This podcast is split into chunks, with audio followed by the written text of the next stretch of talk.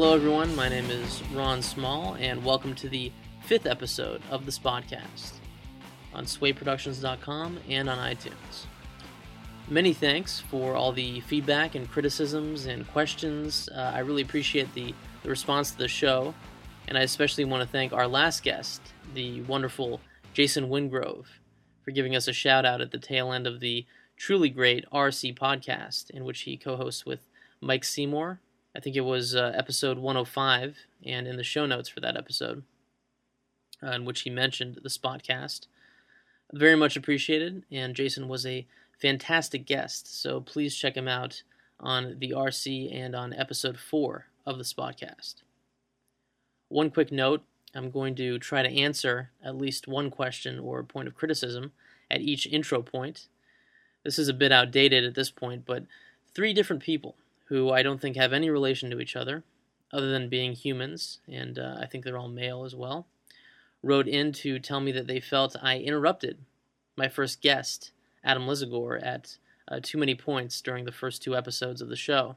I've mentioned this to a couple friends of mine that the interesting thing about that is that I was consciously telling myself before the interview to not interrupt Adam because I, I realized that that is is one of the things I can't stand about certain interviewers.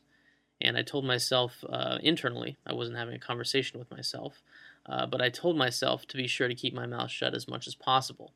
So you can only imagine uh, what it must be like to talk to me regularly when I'm not recording myself and, and trying to be on good behavior. Anyhow, I do uh, apologize to Adam if I cut in too much, and I feel like I've worked to uh, to remedy that in the past couple episodes. I'm truly a work in progress, everyone, uh, as a human being and interviewer. So there's that, and and thank you sincerely to the three people for writing in to point that out. I, I genuinely appreciate that and any criticism to improve this show.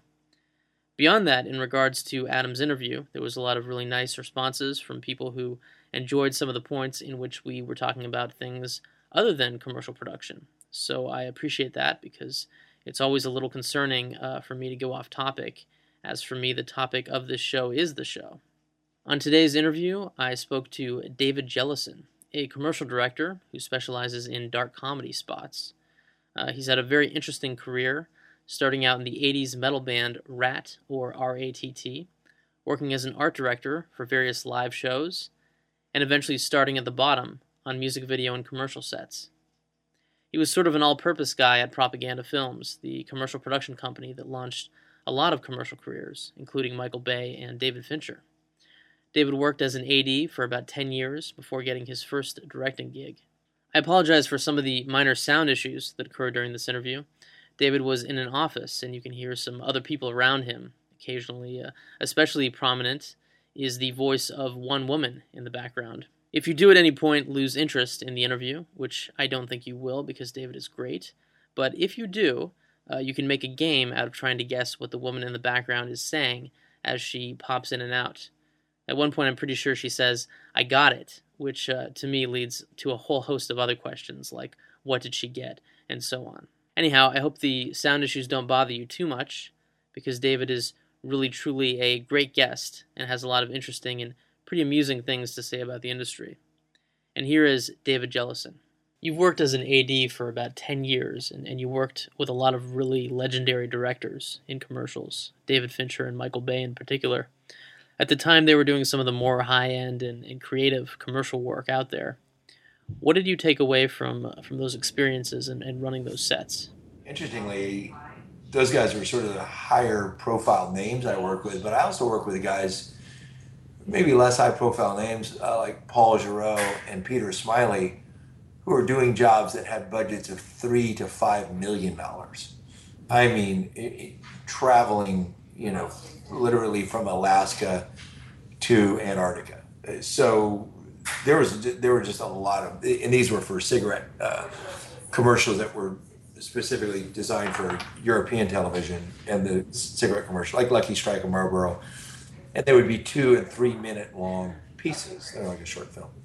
Um, but what I, you know, speaking specifically, one thing uh, about David Fincher in particular, he was he was the smartest guy in the room. I mean, at an incredibly young age, he knew more about everybody else's job than they did. He was also, he came out of ILM, you know, and so he was so much more savvy about the post world. So he would try to explain stuff to us. And honestly, a lot of it would just go over your head because he, would try to explain how the shot would be. And he was, and I remember one job in particular, um, the Stevie Stevie uh, Steve Winwood video that won you know whatever best video of the year. Mm-hmm. But I remember just you know he would describe the shots and they were they're incredibly clever and complex and it's like it was very tough to understand his vision until you actually literally saw it unfold before your eyes. Right. Because he was just that gifted. Uh, and Michael Bay sort of on the opposite side uh, of the coin, sort of just he, he made his mark, you know, with the uh, Miller Lite spots and sort of the bigger, uh, bigger, broader, more sort of eye candy oriented. I mean, and it's interesting if you watch sort of watch their careers uh, as they have evolved. Michael Bay, you know, ending up, you know, with the, sort of these mega films like Transformers, and David with films like Dragon Tattoo. It really, those styles coalesced at the beginning. They really are reflective of who they are as filmmakers, and that was evident even back in their commercial days. Yeah, definitely. And and uh, you know, David Fincher still does some commercial spots. I, I, don't know that Michael Bay does those anymore, but even if you look at like his recent stuff, like the uh, he did an Adidas spot, I think um, a couple years ago. It's still yeah. in that kind of style that he yeah. uh, he's been doing. And that's one thing I'll say. Although Michael Bay does do Victoria's Secret, Right. He's that's the one brand he, he stayed with. Funny. I mean, that's a great place for him to meet women, probably. yeah. So there's that. But um, yeah. The the one and the one thing I will say for filmmakers out there is is it's it, it, and it's kind of a challenge because you what you want is you want to be, have a, a create a brand for yourself. Really, ultimately, you are a brand. It's like oh, that looks like you know if you if you see a David Fincher movie, if you did not know who the director was, you would walk out there going, God, that looks exactly like a David Fincher movie. And same with Michael Bay. You know, they created an identity for themselves, and I think that's one thing I would suggest to artists. The challenge is in our business, in order to stay busy, you have to you have to be able to do a wide variety of things. You know, I've done everything from cars to pharmaceuticals to broad comedy to subtle comedy and everything in between. Um, I'm known for and, and I like the most is sort of the darker comedy, more subtle, nuanced, uh, ironic humor. But there, you know, I I like the challenge, quite frankly, of, of doing something that is not necessarily uh, in you know within my normal comfort zone because it, I like I like stretching out, and I think most directors would tell you the same thing. I like I like a challenge, and I like you know, exploring a new side of my, you know, aesthetic, quite frankly. So, how important do you think it is to um, to kind of have a, a style that you're uh, you really specialize in? I mean, th- this is what I hear a lot that a lot of people are, um, you know, that when, especially when you're starting out, that you should sort of pick a genre and stick to that genre and kind of be the the expert at that genre. Yeah, well, initially you definitely have to be, in, and this is sort of the, it is the way the nature of the business. It's you will get pigeonholed, and that's just how it goes. And in, in our industry, it's actually the stratification is incredibly specific. Like I do dialogue comedy, but it's not just dialogue comedy. It's slightly darker dialogue comedy, smaller performances, more ironic, more nuanced. You know, it, they really narrow it down. And even with that narrow of a description, there are still 200 guys who do what I do, right? So it's like, and to your point, yes, I think when you start out, you're going to create a reel, three spots, five spots, they all should feel like they're from the same artist, flowing from the same, you know, cerebral pen. Because if you do one spot that looks, you know, that's sort of a, a pretty picture, slice of life, and one spot, that, spot that's like really aggressive car work, and the next spot is, you know, broad comedy. It's like, well, and I think some people do that to prove to people that I can do everything. It's like that's fine later on in your career, but right now, what I want to do, what I want to know is what you do the best. What am I going to hire you for? So once you've established yourself as the dark comedy guy, from there, uh, do you look for opportunities to start stretching in other genres? You work with agencies, and, and this was, happens to everybody, and they'll go, you know, this isn't, you know, they'll call you up and say, eh, this isn't necessarily exactly what you do, but I'd like to see your take on it. So the agencies will actually look at your material. I, interestingly, my, you know, if you look at my reel, it's uh, I, I get a surprisingly large amount of stuff that doesn't that's completely opposite of my reel, and that is because the agency creatives want to hire a director who's who's going to look at their project with a, a different perspective. Like for example, I do a lot of Nickelodeon stuff, which is upbeat and positive, family, cool, but also they the, the creatives I work with there like the fact that I will look at it and put a little bit of a twist into it. And they're also you know and they're great collaborators and a ton of fun to work with. But that's that's how you that's how you grow as an artist and how, that's how you develop your career. Because if you just stay with one particular style and that and that is it at some point the newer younger faster version of you is going to come up and it'll be over and if i can get any advice to young directors it's like you are 100 percent responsible for your own career. You know, the people you have reps and you have executive producers, you have, you know, production companies supporting you have everything at your disposal.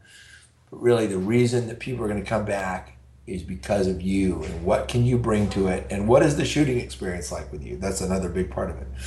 You know, is it fun? Are you collaborative? Are you smart? Are you upbeat? Do you have offer a lot of ideas? It's like because the competition now is so tremendous, you really have to and there, I mean, there's a, just an incredible amount of talented people out there. There really is.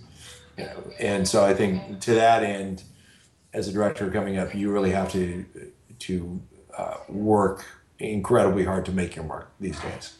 Tell me a bit about how you got started. I worked for the band Van Halen as an art director and lighting uh, designer. I started working uh, in the photography world back then, taking pictures of the band. I bought two Nikon cameras and uh, you know we toured the world so i was taking photographs sort of you know around around the planet literally and then with the advent of the music video era we started doing uh, music videos for the band and i became really interested in that side of it uh, and then i met a storyboard a guy who was a storyboard artist at the time john dahl and he uh, he and I became really good friends. And he said, "Look, if you ever want to leave rock and roll and get into the film business, let me know, because I'll put you on." He he was directing low budget uh, R and B music videos. So I said, "Okay." So uh, couple of years later, I called him up, and uh, he put me on a job. I made fifty bucks a day. Worked about uh, you know shot all night downtown LA, two nights in a row, and that was it. I was hooked and um, very shortly thereafter, I started working with the, the people of Propaganda, which was the company that started Fincher and Michael Bay and many others. And uh, just the great thing about that era, quite frankly, was that you got to, uh, for 50 bucks a day, you got to do whatever whatever that they needed you to do. So I had a background in photography, so they put me in as a location manager and a location scout. And I had lighting background, so they would have me uh, do lighting design for them. Uh, I also worked as a second AD. I'd work as a PA. Uh, I also went to Vidal Sassoon, so I had a hair license, so I would do hair, like on Paula Abdul music videos. Really, the, the whole goal was just to stay employed, and if you're making 50 bucks a day, you know, I would work between 25 and 28 days a month, you know, and love and it, it worked with a wide variety of really talented people. And uh, it was the best, sort of the best learning experience you could ask for. And then I became a, I very quickly, I sort of knew that I wanted to be in the, uh, a first AD because coming out of rock and roll, that seemed like an easy transition because the, the sort of the amount of logistics that I was dealing with on tour uh, and also sort of people management skills, I thought that would translate very uh, neatly over into the film world. And it did, and I was a first AD for uh, DGA first AD for 10 years. And during that time, I got to work, you know, and I have to say, although it's not a normal or natural transition to go from first AD to a director, for me it was because I got to work with the most, you know, the most talented people in the business, quite frankly, and um, learn, you know, learn from them. And you also learn how to do. You, know, you work with people maybe not so talented, and you learn, you know, how to not do things as well. So you really see the range of successes and failures, and that'll help shape your own perspective on storytelling and execution and logistics. And it really was incredibly beneficial. Um, and then in 1999, the uh, I shot a spec spot, courtesy of the of the people at Tool of North America. They put me in touch with some people at uh, uh, OWN&P, which is a large a pretty decent sized agency out of San Francisco, and I did one spec spot. And that was the Spring Street Detective spot that people can see at your website, jealousandfilmgang.com. That's it. That's exactly it. And I so put thirty thousand dollars of my own money in it. Shot you know one 16 hour day, three cameras, 36 setups, blah blah blah, and uh, nothing happened with it for a while, and then about three months later, they actually used that spec spot to uh, win an account. They won an eight million dollar account using that as a you know as sort of a creative creative leverage, if you will. Yeah, and really, and then they said, well, since that worked, we're now going to allow you to bid on other jobs. And I said, great. And and I pitched on maybe three or four campaigns that were that they were doing over the next three months and didn't win any of them and then finally I got uh, a job called Fogdog. Uh, I pitched them on it. I flew myself out to Moab, Utah. I'd, I shot in Moab before and uh, as a AD, and I was really familiar with the landscape. And I gave them a basically it was a book, like about a sixty-page treatment, uh, maybe twenty pages for each spot. There were three spots, and uh, describing in detail how I'd execute it and and uh, you know, how the narrative would go. And that was it. They said, okay. So now I had a job and uh, I ran it through Tool and they hired me as a director uh, right after that. Uh, when you're hired onto a production company like that as a director, do you get paid to ever work on treatments and things yeah. like that, or are you only paid when a job comes in? No, you only get paid when a job comes in. Basically, back then, maybe half of the jobs you would do in 2000, half the jobs you would do, you'd write a treatment for, and the other half you would either you would win it by the strength of your uh, conference call with the agency and by the strength of your reel. There would be no treatment. Uh, in this day and age, it, treatments are are an automatic. They're it, it's it's a given. If you are, unless you're a single bid and the agency specifically says we don't need a treatment, you always write a treatment. So, and they can vary in size and scale and depth depending on how big the job is and how, you know, and how complex it is. And how much preparation do you usually do for treatment?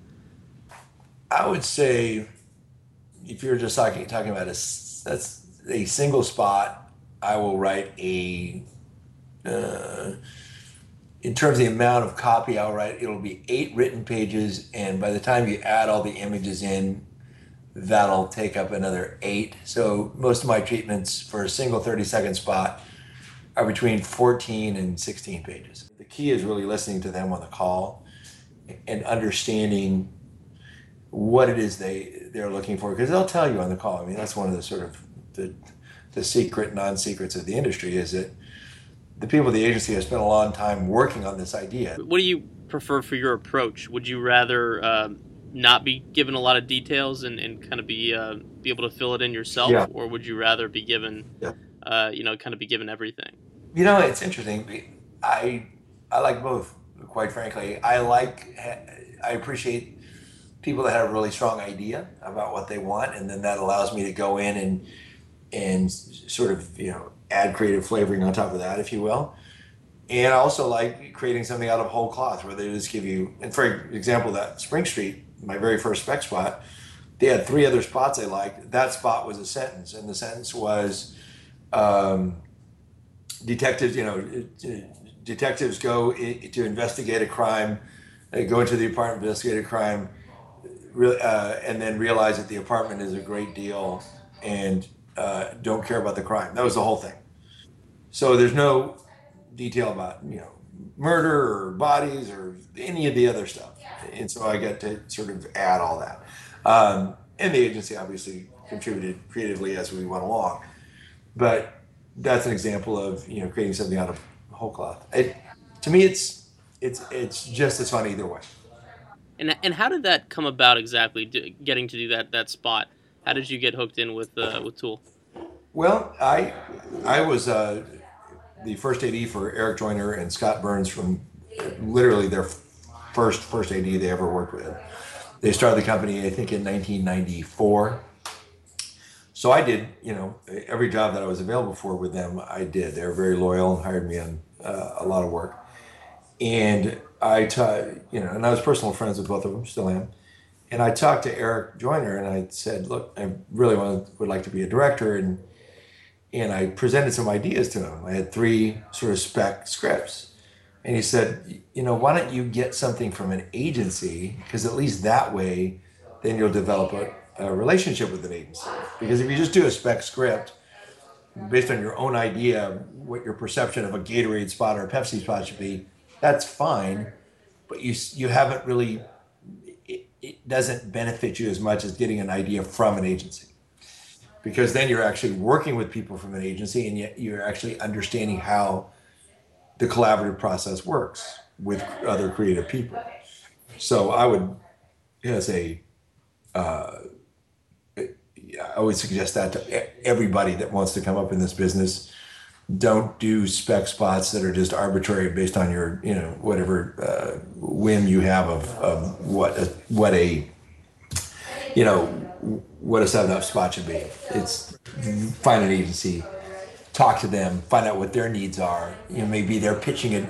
I mean, mine was ideal. They were pitching. A, they wanted to pitch a couple of uh, companies in San Francisco uh, based on this sort of um, this premise they created, and it, and that's really that really helped significantly. Um, so anyway, Eric said, look, I, will you know, if somebody asks me to do a spec spot, I'll turn them, I'll, I'll steer it over to you. So literally a month later, he was doing a job with this agency, OWN&P, and they approached him after the job and said, "Hey, we'd like, are you interested in doing a spec spot?" Eric said, uh, "I'm busy, but my first AD is interested, and uh, you should talk to him." So that's how it began. I talked to him and sort of went back and forth over a two month period, and um, uh, you know, the idea got sort of fleshed out, and we started scouting locations, and I rounded up my crew, and and uh, we went at it. And it was it was a lot. I'd say it was it was incredibly fun and incredibly stressful all at the same time because it was really, you know, we had cranes and steady cam. We had a total of four cameras, and I mean it was just a ton going on. Hyper ambitious. One thing that I do, and especially for something like that, is I actually took still photographs of every sort of every frame use and put some you know put uh, had stand-ins. Anybody you know whoever I get to stand in stand in. So I would compose a I would take a photograph actually of what I thought the shot would look like with people in it. And in, in addition to drawing my own storyboards based on the location I also put those pictures up. So it's like you I, I think in a situation like that, the, the more of a blueprint you can give yourself, uh, the better off you are. What advice would you give to someone who's choosing what brand to make their spec spot for? Uh, for instance, would you suggest making something for a lesser known brand as opposed to a more popular brand like uh, like Pepsi or something? Well, you know, I, I, guess the challenge is for people coming out of you know coming out of wherever art center or just coming into this business in general is to find to cultivate a, a relationship with an, a younger agency creative who he, you know, who he or she also want to sort of move up the food chain and want to do a spot for a client. Say, just as an example, say Chiat Day has a microbrewery, you know, uh, Doghead beer, whatever it is.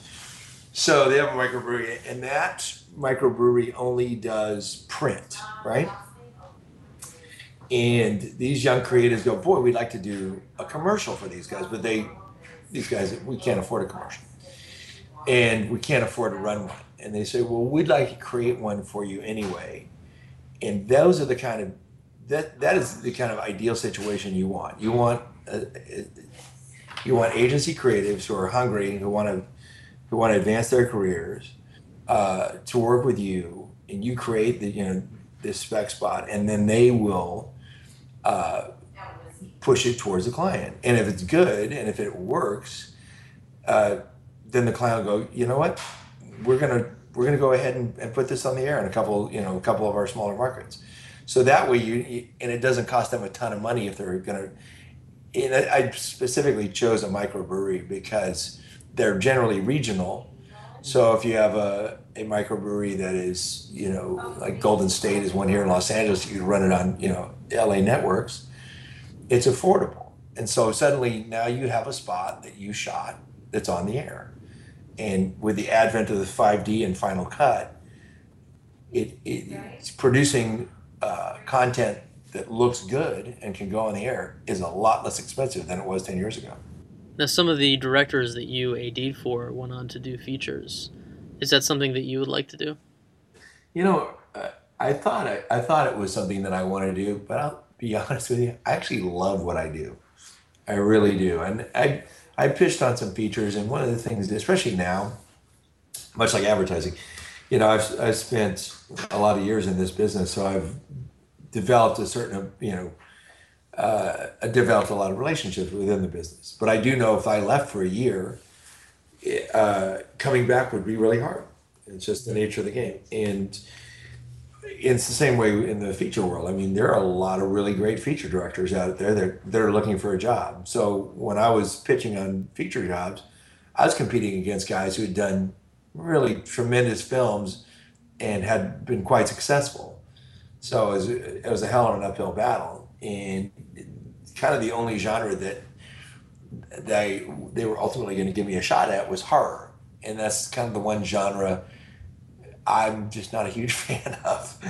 You know, and that because horror movies just have a built-in audience and make money and, and don't cost much to make. Sure. So that's why you get guys who come out um, like Zack Snyder is a perfect example.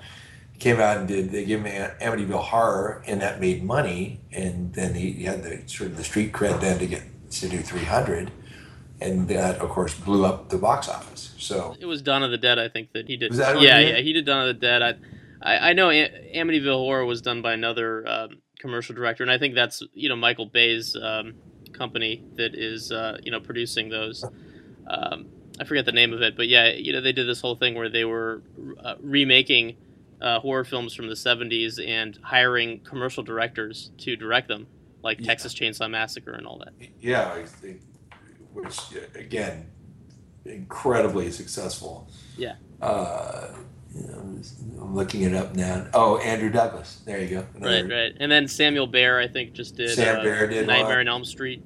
yeah Yeah, and they used you know you that is the only genre that not only has a, built-in audience but an incredibly loyal built-in audience right.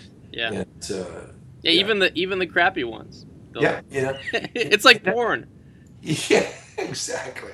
Well, that's that's what it is. That's what I was talking to the, the guys at Fox when I was pitching on the last horror film.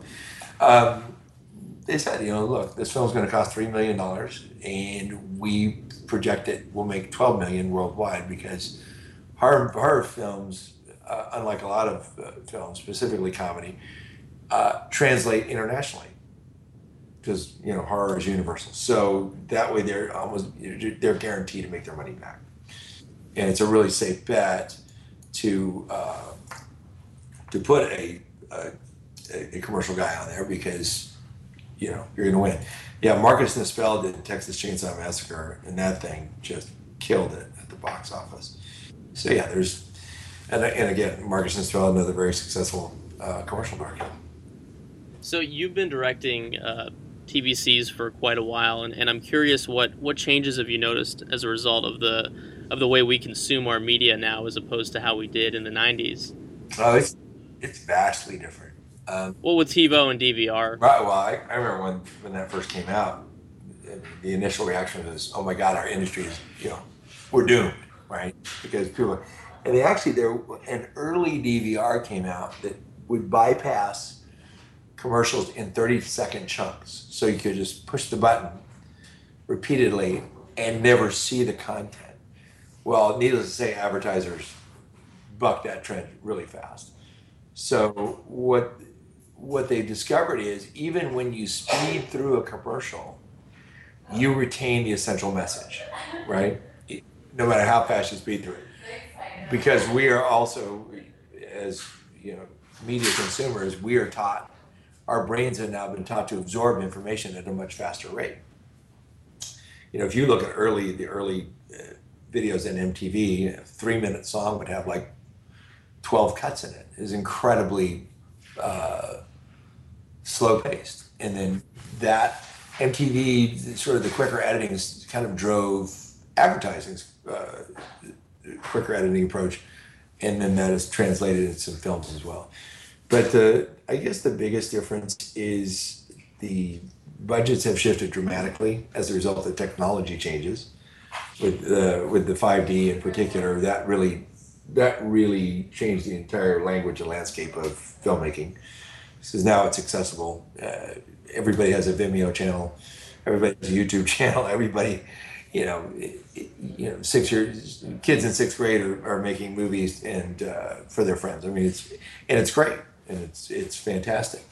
But again, it just sort of now it it has with that accessibility, it has now lowered the prices across the board for everything as well. You know, with uh, in, in terms of the budgets that we see. So, what is a typical budget for one of your uh, like thirty second spots?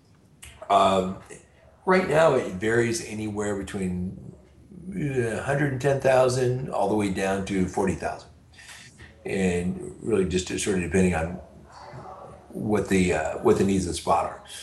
And what do they used to be when you were starting out? When I started this business, average 30 second spot was about 240 grand.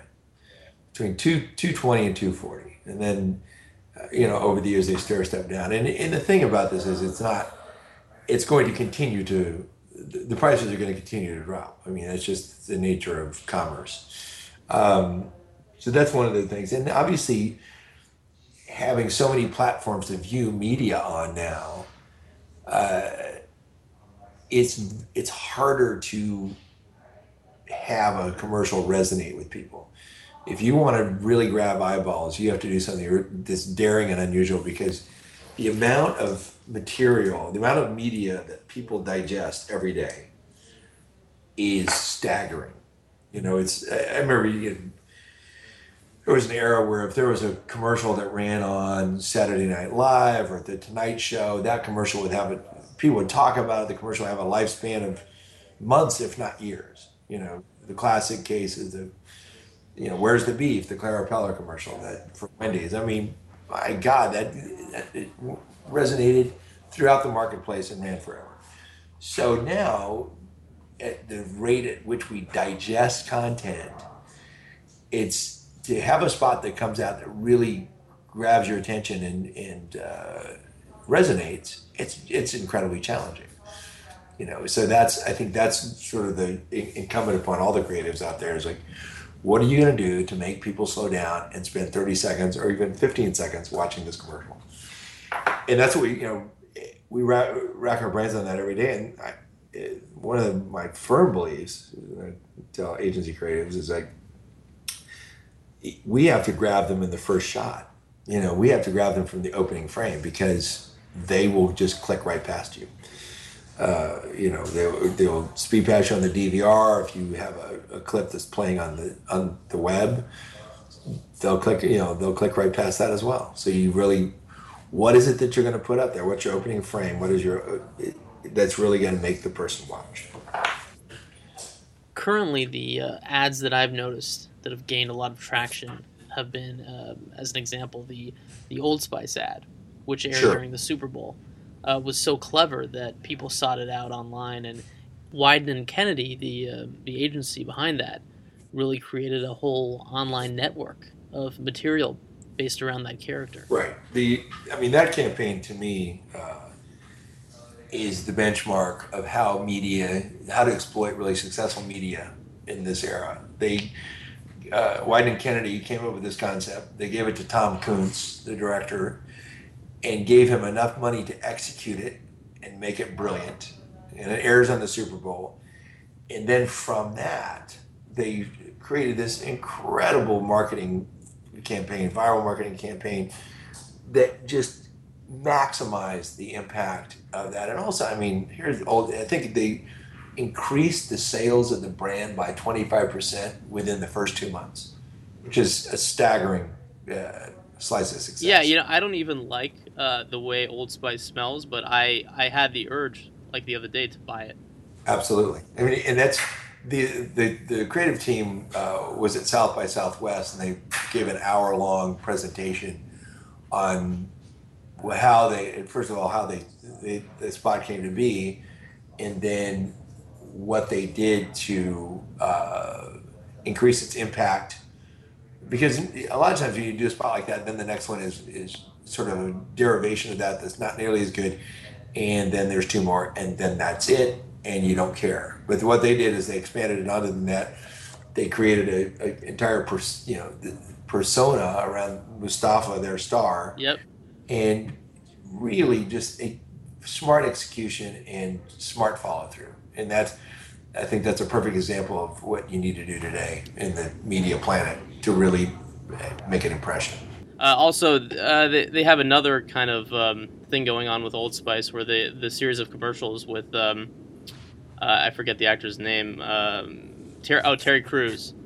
Uh, have you seen those? The brain explosion? Yeah, yeah, Or genius. yeah. They're great, and and there's a whole series with him as well. And I think those are more more uh, online, and they're directed by the the guys who do Tim and Eric. But Yeah. Yeah. It, it- I mean, first of all, anatomically, that guy, you're going to watch for five seconds just because he looks so amazing, right? And then the things that they have, and also he's just so bombastic, and his he's, his delivery is so funny and so over the top, right, and then his, you know, and then the brain flies out of his head. But that that's an example though of, a, of an agency who also allows their creatives to, who who are not only is the agency not afraid to let their creatives do really edgy, daring work, but the client is willing to let the agency do edgy, daring work, and that's that's the biggest challenge I think that I haven't discussed yet. Is like there are a lot of smart guys out there, a lot of innovative guys, but what they bump up against is uh, fear, and that's the, the climate, the fear-based climate that we live in in marketing today. Uh, because everybody's you know panicking over losing their job, so nobody wants to do anything daring or bold. They want to stay right in the you know stay right in the middle in the sort of the mayonnaise vanilla size, uh, side of the world at their own peril. Because guess what's going to happen? People aren't going to watch their spots. These guys might keep their jobs for a while, but at some point, you know, they're going to get the numbers back and go, "Oh shit, nobody cares about our product or these commercials." So they may ap- appeal to the 60-year-old CEO who's incredibly conservative and and and non-clever, but they're not appe- appealing to their audience, and that's where I think people are making a, a huge mistake. yeah. Well, it's interesting to see the brands that take chances like that, like Skittles. You know, uh, Oh, yeah. does some great stuff, and, and Old Spice, but uh, it seems more like the brands that'll do that are, are they're not really associated with a product you need to know about necessarily. You know, the, the the the products are kind of already out there, and it's just sort of branding themselves as this is the lifestyle or this is the uh, you know this is that that what that product means to people. You know, kind of Well, and- rebranding. And then you hit on another interesting point too, in the in the world of marketing, is that you're not just you know, beer is beer. Sorry, most beer is, but what you're It's selling. not going to get you laid. Yeah, yeah. Beer will not equal you going home with the hottest chick in the bar. Never gonna fucking happen. Uh, but what it is is it you're buying into that lifestyle. You're buying it. You're buying into the the idea that they are projecting on you as the consumer. You know, it's like, uh, and it applies to quite a quite a range of products, specifically things like that that are, you know, Coke, Pepsi, you know, Gatorade, Red Bull, on and on and on, that arguably are are you know they're glorified sugar water, but they through smart marketing they turn them into uh, they, they invent desire. I mean, it's a classic case. We're you know we are we are in the business of creating desire, and that's that's what you're going to get with those. Smart people really create that Nike tennis shoe versus New Balance. You know, well Nike wisely, again they were they were these guys that sort of really maximized the use of celebrity athletes and made their shoe iconic. I mean, if you look at the the cost of their shoe versus how much they sell them for, it's stunning. But you're not you're not paying for the rubber and the laces. You're you're you're playing you're paying for the brand and the lifestyle that that brand and the status that that brand projects. Like they, what their their latest I don't know if you saw this their Kobe Bryant shoe went on sale a couple of weeks ago, uh, and I think it was in Portland, and there were riots, like kids beating each other breaking the doors down because they had a limited amount of the shoe. And that's and that really just speaks to the marketing and the popularity of Kobe Bryant and nothing about how amazing that shoe actually is. Another spot that was really impactful this year uh, was the Volkswagen ad that Lance Acord did uh, for uh, for the uh-huh. Super Bowl. Um, the uh, I think it's called the Force, and it's um, it's the the kid in the Darth Vader helmet. You know, and this is and this is one thing I, I preach to people a good idea can be explained in one sentence. And I've seen, you know, very, a few times in my career, not often, a few times I've gotten just one of those, you know, somebody's either pitched an idea or sent me an idea, and along with maybe a half dozen others, and the one that one idea jumps off the page. You go, oh, that's, it's brilliant. It doesn't take a lot of explanation. A bad idea, on the other hand, takes three or four sentences and a storyboard to support it, and it's still a bad idea. So that you know, you, you can condense that. You know, a mini Darth Vader walks around the house trying to you know put his powers onto to you know his his cat and his sister and magically starts up his his father's car with his father's help. You know, it's sort of like I think if you if you want to write creatively, one of the things you should look at is how uh, is what um, log lines for films, and basically, can your film be explained or described in 25 words or less? And that's what the job of a log line is. And I think in advertising, people would benefit if they thought about their commercial like that. How typical is it that you get an idea that you're super excited about? Truthfully, I just it's just gonna sound cliche, but I just love I love what I do so much. I'm always excited to get to get a project, regardless of what it is. To be honest with you, because it each one of them is their own, presents their own challenges. Each one I get to work you know with, with different creative people, and each one of them is like a is it's a puzzle. You know, you're you're how do you unlock the secrets of this spot and make it really good, and what are the things you, you can do uh, in that short time frame with that X amount of money, how how good can you make it? And that's what I, I think to me is always the challenge and always and is the best part about the job. Right. So yeah, sometimes you get ideas and truthfully when you get an idea that is a good idea and has a lot of money to it, where you can really bring out a lot of toys and, and throw a lot, you know, uh, uh, throw a lot of weight at it, both financial and creative, then that's exciting. You know, when you get out there, you, you camera car and a techno crane and a steady cam and, a brilliant DP and two operators. I mean, that's that's a ton of fun. Uh, as opposed to you know you're in a, a kitchen in a house in Sherman Oaks with a 5D and eight guys. So but I've also had been in house in Sherman Oaks with a 5D and 8 guys and laughed my ass off because the content was great. So, you know, yeah, the bigger spots are, are I, I do enjoy the opportunity to throw a lot of uh, cinematic hardware at a commercial and cash because it's just exciting. Uh, but truthfully, the, the, one of the things that I get most excited about is is working with the the actors and what they bring to it. You know, I, I work a lot with guys out of the Groundlings. Two of those guys, uh, Nat Faxon and the other guy, but they wrote um, the Descendants this year. And I mean, these guys are really the Groundlings guys are incredibly talented writers, and when I cast, I sort of go after guys like that. And you can do a project for no money and have it be fantastic because what they bring to it. What do you do though when uh, when you don't like the idea? Do, do you do you go? I, am going to do my best to make this the best version of this idea. Yeah, absolutely, it's on. It's 100 percent on you. You know, I. You know, 12 years ago when I started doing this, they would give you. You know, you'd get several. Honestly, you'd get several boards a day. You know, and I remember working with the guys that were really high end. They, you know, back in the day, and guys, you know, Charles Wittenmeier and Marcus Stevens, and guys who were incredibly busy, and they would get four to six boards a day, and they would just sift through them, going, and they call up the executive producer, go, Nah, I don't, I don't want to do any of these, and they could be huge jobs, but it was like you you had the luxury of choosing back then. Now, to me, it's you know, I, I, I don't turn down anything because I view it as a, as a creative challenge. I think that's your job as a director to look at every project and say, how good can this be?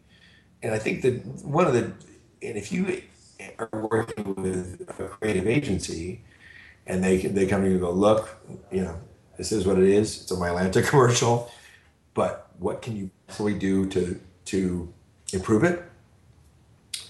And, uh, you know, and I've actually been in that very situation and I, and I, uh, you know, I threw a, we, we threw a lot of uh, fun ideas at it and eventually made it really cool. So I think it's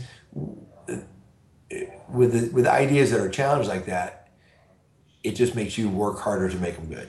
But I think it's completely that's your job, and I think that's one of the fun parts of the job is to is to take an idea that's that's very sort of limited and expand upon it and make it a commercial that people want to see how often now are, are you getting boards? Uh, you mentioned that before they were coming in, uh, you know, several a day. What's it like now in, in the current climate?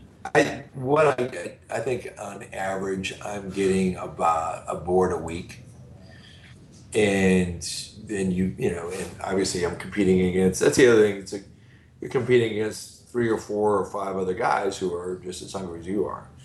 So you end up, uh, you know, you have to throw hard and, and try to get everyone. I mean, I'm very I'm very aggressive in terms of the of the pitching process and with treatments, and I really prepare for the calls. I mean, you have to you have to put yourself in a position to win. And one thing I would say to all directors, you know, the directors coming up in the business is like, if I get a board, as far as I'm concerned, that is my board to lose. So I have to do everything in my power to get it. You know, it's like if they come to me and my brain's like, well, you you have to win this job, and you have to figure out a way to do it, and however much research that requires, and however much legwork that requires, and that's what you end up doing. And what's the bidding process like for you? How aware are you of the other directors who are bidding uh, against you for that spot? Uh, generally, uh, and you, it's funny in this business, you find yourself bidding against a lot of the same guys over over period of time. There's probably, you know, 20 or a pool of 20 or 30 guys that I find myself being against on a regular basis. Uh, and I know them and I know their work, but sometimes you'll see a guy who who be sort of outside the box. And what I always do when I find out who I'm bidding against is I take a look at their reels and their latest work and see, try to figure out what it is in their work that made the agency interested in them as well. You know, sometimes it's our work is entirely different. And I'm like, wow, this we are not even in the same uh, sort of creative world, it's interesting the agency would pick somebody like that and somebody like me. But generally, I you know I try to break down what what it, what it is that uh, the agency likes about them and what they like about me, and I you know try to sort of accentuate my positives. And how do you handle that conference call in terms of preparation? I start drinking early, and by the time I'm on the call, I'm hammered. Uh, no, you, the um, a lot of times I'll get on calls with people that, that I've worked with before, and that's incredibly comfortable. If you're on a call with new people, uh, it, it can be jarring at first. When I first started doing conference calls, yeah, you start pitching an idea, and then you're finished. Like you, will talk for a minute, and then there'll just be silence. You go, uh, and then the, the natural panic is to try to fill in that silence with more of your bad ideas. So, what I've learned is to you know to sort of en- engage the agency as you go along. So if you're talking about something, you know, and ask, and you know, what do you guys think of that? Because otherwise, sort of like this call, it becomes a it becomes a run-on sentence, and you really want to, as you go through the call, gauge what the agency is thinking about your ideas, that, and also again, they will tell you what they like and don't like, and they'll tell you what they want and don't want. And the more time, the more you make it a conversation, I think the better off you're going to be. So, what initially drew you into dark comedy? You know, I my theory has always been uh, shoot commercials that you want to watch yourself. So, and I have a extremely high bar because I've much like most people, I've seen everything. So I will work very hard at that side of it. And I just like commercials that have I've always gravitated toward commercials that have just a little bit of a you know, a Tim Burton angle to them, if you will. You know, I just enjoyed that that kind of semi snarky, slightly darker sense of humor. Um, just because I find it more real. You know, quite frankly, I, I, broader slapsticky stuff I don't really like, and I, I think that that style has uh, gone away for the most part. Um, back when I first started, a lot of stuff I did, eh, me and everybody else in comedy, everything was a 10 millimeter lens jammed right in the face of the actor, and that was what was passed for comedy back then, but it was awful. Yeah. So, and comedy is is actually like fashion, you know, and comedy changes. It, uh, comedy changes involves it, you know what was funny two years ago. I mean, if you think back, you know Jim Carrey was Jim Carrey was God twenty years ago, right? And he couldn't get arrested, and it's like it just depends on what the mood of the country and the you know where everybody where the world is. You know, I think the classic example is a film like The Hangover, which is inherently a very dark story, but it made a zillion dollars because it's just so bold and funny. And you know, if you look at you know the kind of humor that was prior to that that was working really well, you know, Anchorman, which I love, but it's a Anchorman is, is a kinder, gentler, funnier brand of humor. And I think you know, where our com- country is economically and where the world is, you know, Hangover was just an angrier, more violent ass kick of a movie, and it was it was it just worked, you know, because that that's where people were. So I think that there's very much a style uh, or a, um, a style and humor, and it and it changes. It's interesting in terms of comedy today that a lot of the popular and exceptional comedies on TV are these, you know, single camera sitcoms that don't have laugh tracks telling you when to laugh, and and I think as a result aren't trying to hit hmm. you over the head with a lame joke every thirty seconds. The the comedy is more coming from character rather than this need to toss off joke yeah, after joke. Two and a Half Men is still one of the top comedies, and they are they're, they're loud. They just pound on the laugh track. And to me, that that feels incredibly dated, and yet it's successful. So I think I'll, you know, also having, you know, handsome young people and just a non-stop stream of TNA jokes appeals to a certain level of uh, level of viewer. Um, my preference is you know stuff that's a little smarter. Yeah, you know, I'm all for uh, dumb comedy sometimes, but from what I've seen of Two and a Half Men, and it hasn't been much, but it it, it makes me feel sad inside. And oh, I don't know anybody who actually watches that show, or anybody who knows anybody who watches that show. So, so its popularity, um, I feel, might be a, a, government plot of some sort. It's because you don't live in Nebraska. That's why that is. I've actually, you know, in my music career and my film career, I've, I've gotten, had the the benefit, quite frankly, of shooting in throughout this country, and you know, if not shooting, definitely touring throughout this country. And once you get out, you know, Chicago, LA, New York, Dallas, Miami, once you get out of the major hubs, you start to realize, oh, this is what America is, and it isn't what your perception is. You know, you know, education. I think if I it suggest anything to a new director, I say, go on a road trip, travel around this country, and find out what your constituency constituency is. Because if you grew up in Boston and you moved to LA, you don't know what the big middle's like.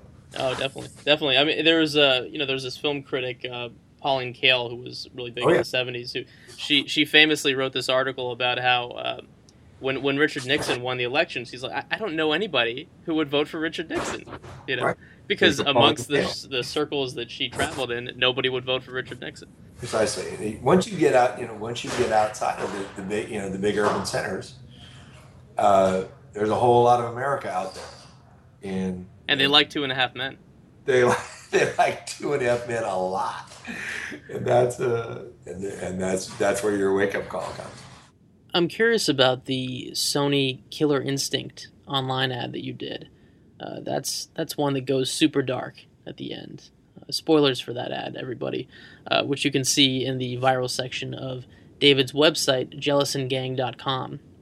The uh, the ad ends with some hot man on man necrophilia action. Yeah, that's good stuff. but but how did how did that happen? Like, that what, what written by those two guys, Brian Palermo and his partner, and they're both groundlings. That was a sketch that they had done uh, like a couple years back, and they Sony approached them and made a deal with the groundlings and said, "We want to buy 50 skits, and uh, you guys need to shoot them. Maybe it's 25." And so Brian he's a personal friend of mine. He's actually, I don't know if my you saw my Fogdog spot. I think it's on my website. But Brian, that guy, the, who's the shark in his spot, is also Fogdog, the guy in the dog suit hanging off the side of the mountain in Moab. So that's him. So anyway, he approached me and said, "Look, we want to do this. Uh, are you interested?" And I said, "Sure." So we sat down and sort of went through the script. The script, you know, from two years ago, and and we need to sort of tighten it up a little bit and fit within the, the format. And then as we're and then it sort of uh, figured out how to shoot it and make it make it fun and interesting, sort of in, in, in a little bit bigger of an office setting, incorporating other people. Um, and then at the end, I said, "What other? You know, he, we were talking about the endings of the spy." He goes, "He goes, well, well, it, we did it, on stage. They did say the line, uh, "Oh, I could violate his corpse," and I said, "Well, I think now you have to actually do it." And he said, "Okay."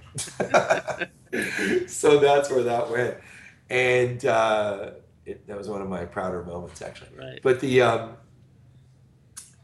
it, it was just a, a classic thing of you know working with really funny, talented people who uh, and we stayed right on the script. I mean, that's the other thing. You know, if you ever listen to people talk about comedy, the perception is like, you know, you ask Todd Phillips, "Hey, The Hangover." So, how much was that? It was improv, and it's like none of it's improv. I mean, very, very little because comedy is fucking hard. So you have to actually. He, they spend a lot of time. You know, first of all, the screenwriters spend a lot of time writing it, and then you rehearse and any of these sort of ideas that you're going to come up with are going to happen in rehearsal because on the shoot day, it's so pressure packed. You know, ensure certain things may the lot, the actual location may bring certain things comedically out in a scene that you can employ, so you can riff on that, and you can certainly riff on lines. You know, Will Ferrell and Tina Fey and all those guys are brilliant at, at line riffs.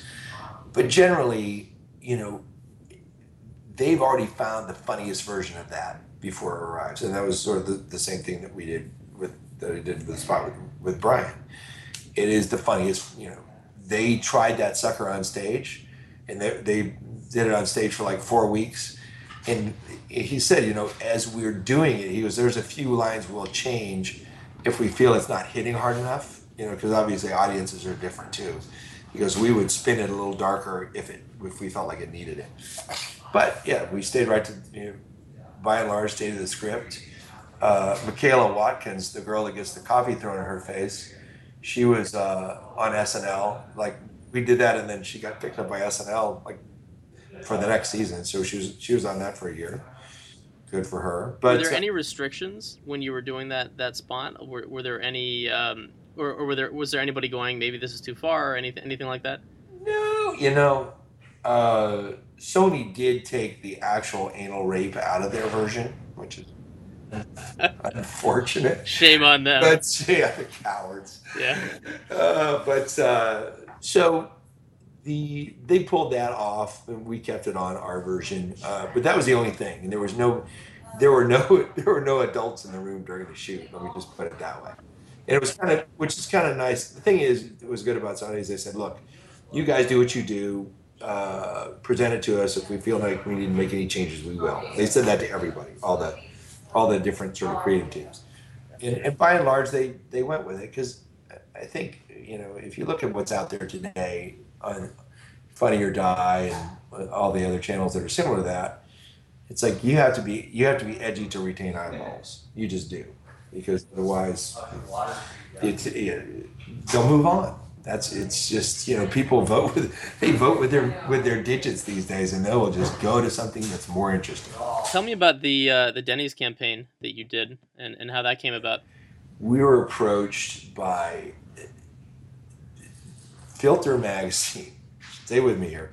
So filter magazine is like a free music magazine these guys together and somehow they talked to talked denny's into letting them uh, do a tie-in with bands like Green Day and whoever. So it's like uh, Morning Jacket. So they so, so they said we're going to sort of we know that Denny's you know there's a late night constituency that you guys aren't exploiting, right? The, the basically the drunk slash stoned 2 a.m. Denny's clientele is not being served.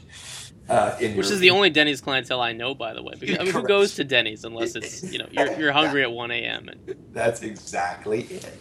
So they said, uh, okay. Well, so they got you know these different bands to come in. They shot videos and they would make you know the the, the my morning jacket, uh, two a.m. burrito, and, and the bands would actually go in and cook these things at a Denny's, and they would make shirts. It's actually a pretty smart little cross promotion.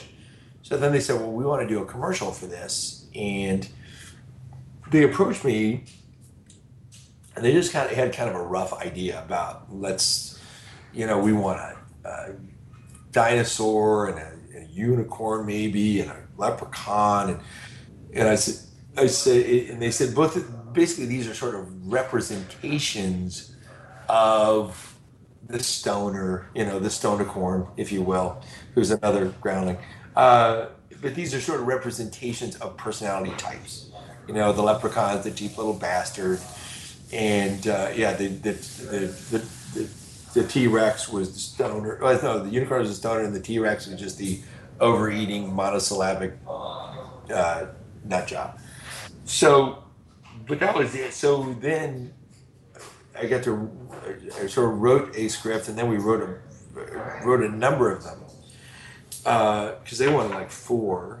We shot that in one night on on the Denny's in, on uh, Sunset Boulevard, which is awesome. And, and uh, a couple of things happened. One of the funniest things, that I worked with a, a creature shop building these creatures. So we were on our tech scout, like on, you know, Thursday at four in the afternoon. But I said we I need we need to take the costumes to see how they're going to work in the environment at the table. So here you got people sitting at a table in a, and the Denny's is open, by the way. The Denny's is has you know three dozen customers in it, and a guy in a Tyrannosaurus outfit, and a guy in a unicorn, and a leprechaun, and they are not even noticing. That was the awesome part about it. It was like they didn't even give a shit. Then on that night, uh, I started, re- and this is one of the few times where I've actually had the opportunity to do this. We had four scripts that we did, and then we started doing outtakes with these guys, and uh, we sort of allowed them to riff, and it, and we you know we generated a lot of additional sort of interesting content for them.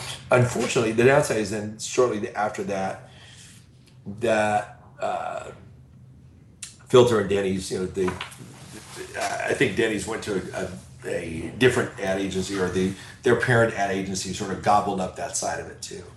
But what this is based on is the rock and roll Denny's that is no longer there. But when I was in a, a metal band in the '80s, you know, uh, before I started working for Van Halen, and at Denny's, rock and roll Denny's, at two in the morning, you would have this amazing combination of humans. You would have the punkers, the guys with the mohawks. You'd have the heavy metal guys. You would have blues musicians. It was like this is the it was the only place open at that time. And when all the clubs closed, you would get this amazing mix of humanity. And I and that's when when they first sent me this spot, I said, and these guys were actually didn't even know what rock and roll Denny's is, but if you actually Google rock and roll Denny's, it'll come up. And I said, this is what you guys have created is this actual experience uh, that was iconic on the Sunset Strip. And uh, so, so the whole idea essentially jumped off of that. a ton of fun, really a lot of fun, and uh, one of the most hilarious evenings I've, I've had in the industry. And you can see all these spots at jealousandfilmgang.com, David's website. Uh, tell me a little bit about the uh, the barbecues galore uh, spot. That's a, you know that, and that kind of goes to what we were talking about earlier. I, um, my ex-wife uh, Heather Steitler, who I'm still friends with, she's a creative director at Grey in New York.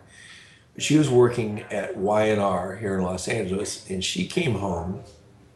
Just similar sort of personality to me in terms of dark humor and she came home and showed me the stuff that her and her partner were creating for barbecues galore and it was really dark and really i was like are, are you guys going to do television? She goes they can't afford to do television. And i said well how much can they afford to do? Because these ideas we should shoot these ideas. So uh, they went back and she said oh they have like 60 grand. I was like okay. And so her and her partner came up with uh, like eight ideas, and I had to battle hard for it. I, like pig and chicken the best, and I don't, I don't know if they were totally sold on. There were a couple other ones that were funny, but I just felt the strongest about pig and chicken. Also, I knew I knew I could shoot those in one day at one house. You know, one house, a house that has a pool, great exterior, and then you do the pig, pig at night in the interior. So anyway, the these. Um, uh, we, you know, they, the spots got approved. And then I went to my friend Rick Lazzarini, who owns this place called the Creature Shop, and I said, "We have to make a chicken that looks exactly like a chicken that is in a package at a store, but it's got to have a neck hole and it has to talk." And this guy's honestly, he's done the Jack in the Box heads and everything else. I mean, Rick's brilliant. And so uh, he says, okay. And he created this chicken, and it was brilliant. And what you don't see is that we, uh, he puppeteer, he was puppeteering the mouth, and his partner was puppeteering the wings. We cut holes on that on that the, that support that little sort of support station on the grill, and the and the wide shot those guys are composited out, but underneath that grill are two huge dudes operating that chicken, and then the chicken's voice is being played by an off-screen actor, and Rick Lazzarini was watching him as he's moving his mouth, and the guy would deliver like you know, Rick Rick was obviously following the script, so he knew what the guy's going to say. So Rick got so good at it that we started riffing on the lines. And you know, we started at seven in the morning. Okay, so you know, we're shooting and shooting and shooting, and it was so funny, and we did ended up doing so much stuff. It was like five o'clock, and we have to stop. We have a whole, we have another commercial to shoot. You know, we're we're, we're burning all our dollars on this commercial, but it was brilliant because Rick was Rick was so good at just watching and anticipating what the actor was going to say.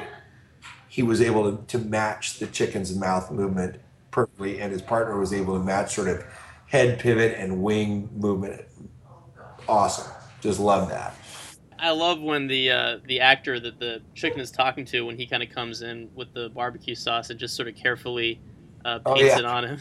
it's just such a great gesture. They were concerned. They're like, "Can you actually put it on?" As like, and I told Rick, I said, "Make sure you know we can ladle this stuff on uh, on the actual chicken and then clean it off so we can do multiple takes." And he goes, "No problem." So it, that just adds another element of the macabre to it, quite frankly. So that was that was a ton of fun. And um, in the pig, you know, a the, the, rumor about pigs being smarter than dogs is is a complete and utter lie. Uh, this pig was 400 pounds of stupid and 400 pounds of angry and uh, did not enjoy anything we were doing. In its diet, because it had eaten all day, so it was bored. So the only thing it would respond to was uh, strawberry Twizzlers, the licorice Twizzlers. So we were feeding it handfuls of Twizzlers to get it to walk across the floor. So that's, but it was again. Yeah, yeah, and that that spot's kind of uh, that's that's a little bit creepy. I mean, you, you say you're not a horror guy, but that, Yeah, well, that you know, that is actually that's one one of the spots that the, the people from Fox saw, and then they contacted me. And they said, "We like what you did. we we have a killer pig script for you. you got a murder pig." Well, it's yeah, with the, the my DP, I was like, I want it to look like, you know, it's part of The Shining. You know, which is if you're going to do a horror movie. I mean, I'll put it this way: I, well done horror. I, I enjoy. It's just the sort of the decapitation, limb removal horror. I'm not a great fan of. Tell me a bit about the Snickers November first spot. It was another one uh, uh, written by my ex-wife and her partner. Uh, Actually, Dave Sakamoto, who's now in uh, BBDO Atlanta. Um, but again, so it's like one of those uh, ideas that, and this this was spec. Snickers was fully spec. And the thing about spec is that I will also advise anybody, although you know spec for two agency people, uh, but but it needs to stay within sort of the, the tone of whatever the current campaign is.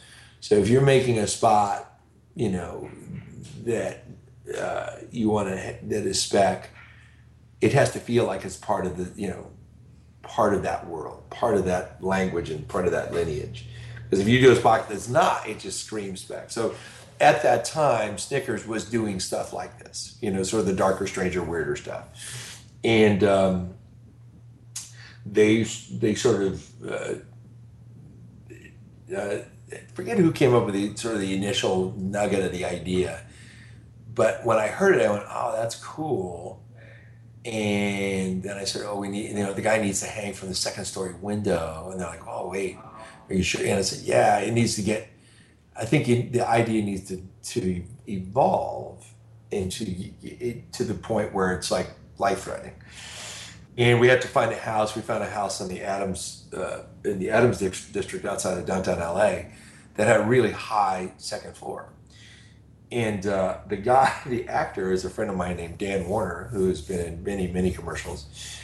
And what we did is we used two uh, condors, one for the camera and then one for Dan. And when you see him hanging there, he's actually having to hang to support his own weight because I, I said, we've got to lower the condor all the way down because I want you really to feel like you're actually hanging there.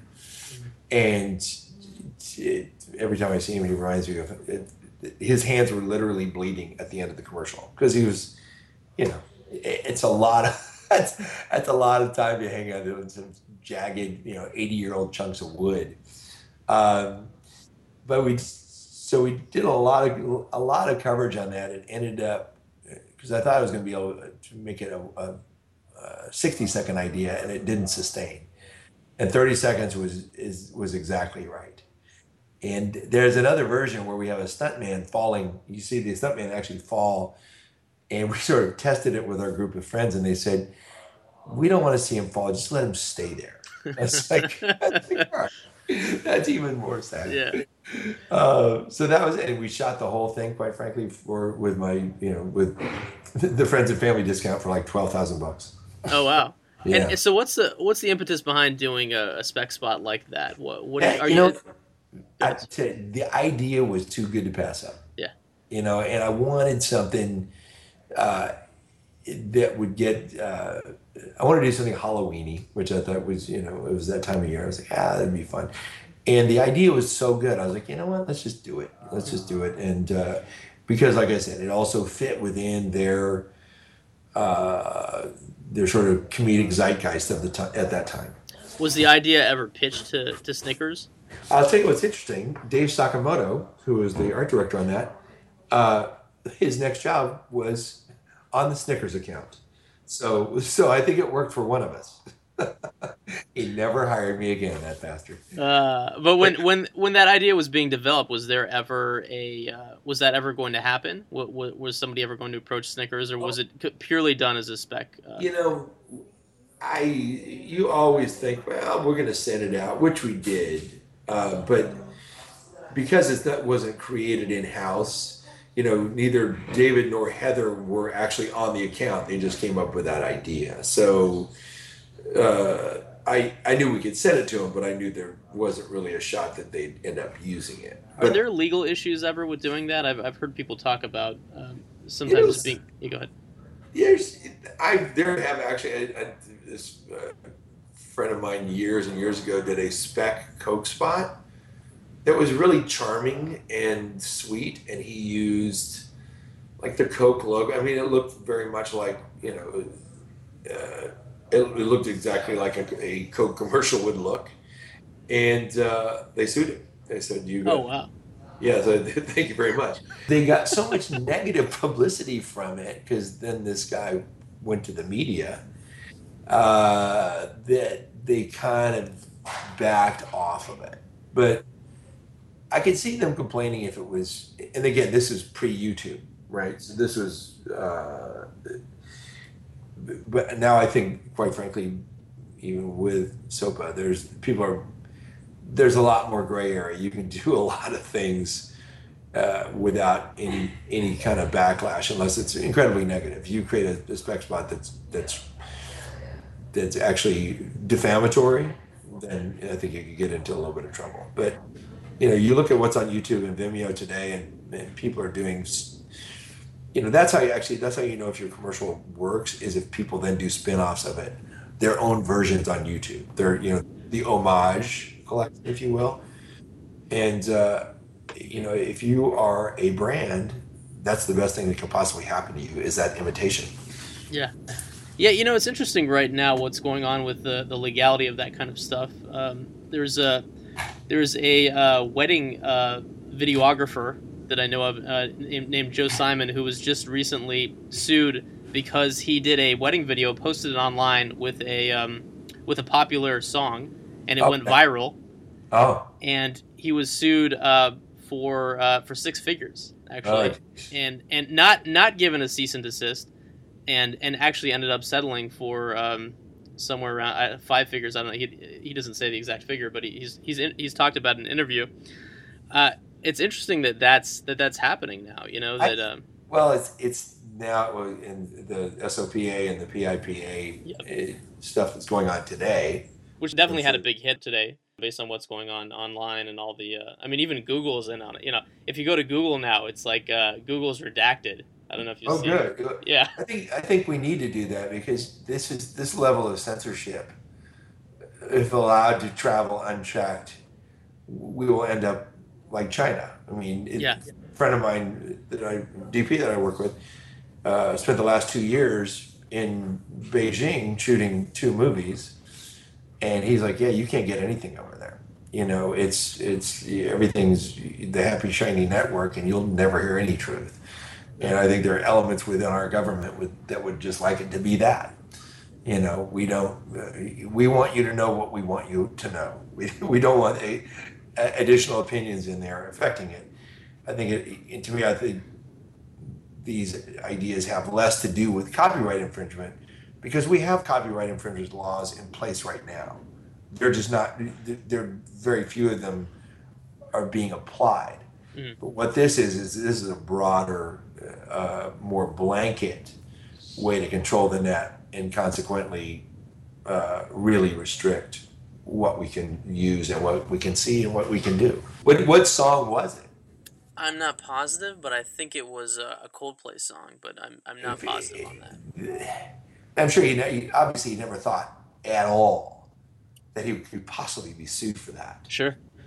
You know, unless he was marketing it as his own song. It just it, you know it was a sort of a sonic enhancement of a wedding video. Yeah. He's a videographer, not a musician. Right. Right. Yep. I think arguably if he was a musician and then he put that out as his own song, then sure you'd have something to say. Oh, absolutely, yeah. Well, they, they, I think their argument is that by putting it out there and getting the attention that he got for it, he's uh, diluting the appeal of the song because you know the more people hear a song, the more they, they might get sick of it. Yeah, that never seems to bother anybody in real life that I've seen. Yeah. You know what I mean? I think that's a specious argument created by a attorneys, lawyer. Yeah, attorneys for big companies. When in fact, it, it, it's you know all you got to do is look at that song Fridays or whatever that had 36 million hits. Yeah. You know, it seemed to work out okay for her. So yeah. You know, and I bet if they put that song Fridays on a wedding video, she probably wouldn't complain. So. No, I think it, it, it completely depends on on who's uh, you know on what label is uh, is behind it. I mean, it's I, I think it's pretty pretty arbitrary. But I mean, they, they did have the the legal you know they they, yeah. they legally were able to to get him to pay damages. So which is that's a, cease and desist is one thing. Yeah. It's like you know oh oops my bad. I'll put something else on there. I'll, I'll send you the article on it because it's a really interesting one, and actually I think it is a bit of a um, it's it to me I think it, that's a little bit of a watershed kind of thing because I haven't heard of that happening before. Yeah, uh, and I, I think that was also that was the shot across the bow. It's like okay, we're going to show you what, what we're going to do. And I was like, really? Is that how much? Is that how assholeish you're going to be? But again, I was in the music industry, so I know how these people are. And they are just one sort of layer below pond scum, generally speaking. and you directed some some music videos as well, right? I did. I, you know, I would be blunt. Uh, I directed four music videos and I it, it just reminded me why I got out of the music business, quite frankly. And I am a musician, and I played in bands, and I'm free to say this. Generally, I find musicians to be narcissistic and exhausting to deal with. A and B, even if they're great, and some of them truly, truly are, the record label people are horrifying and they make you want to kill yourself. So it's like I was like, why am I stepping back into this? Uh, obviously, you know, is a creative outlet. It's a blast. I mean, back then it was, but uh, to me, the truth is, I really enjoy people talking and saying funny things, and I think. You know, from a making a living standpoint, if you can spend your life in a room with really smart, funny people saying really smart, funny things, then you have chosen well. On that note, David, thank you so much for doing this. I really appreciate it. My pleasure entirely. Thank you. And that was the fantastic David Jellison. In the coming weeks, in all likelihood, thanks in large part to Jason Wingrove, we'll be featuring the DV Rebel and Renaissance man Stu Maschwitz, photographer slash director Vincent Laforet, commercial director Paul Schneider, and one of the creators of the Old Spice campaign we discussed in this episode, Eric Kallman. If you have any questions or comments, please email me at ron at swayproductions.com. And if you have any guest suggestions or topics you'd like to see covered, feel free to send them my way. Please put Spotcast in your subject matter. Thank you very much for taking the time to listen to this podcast on swayproductions.com. This is Ron Small saying goodbye.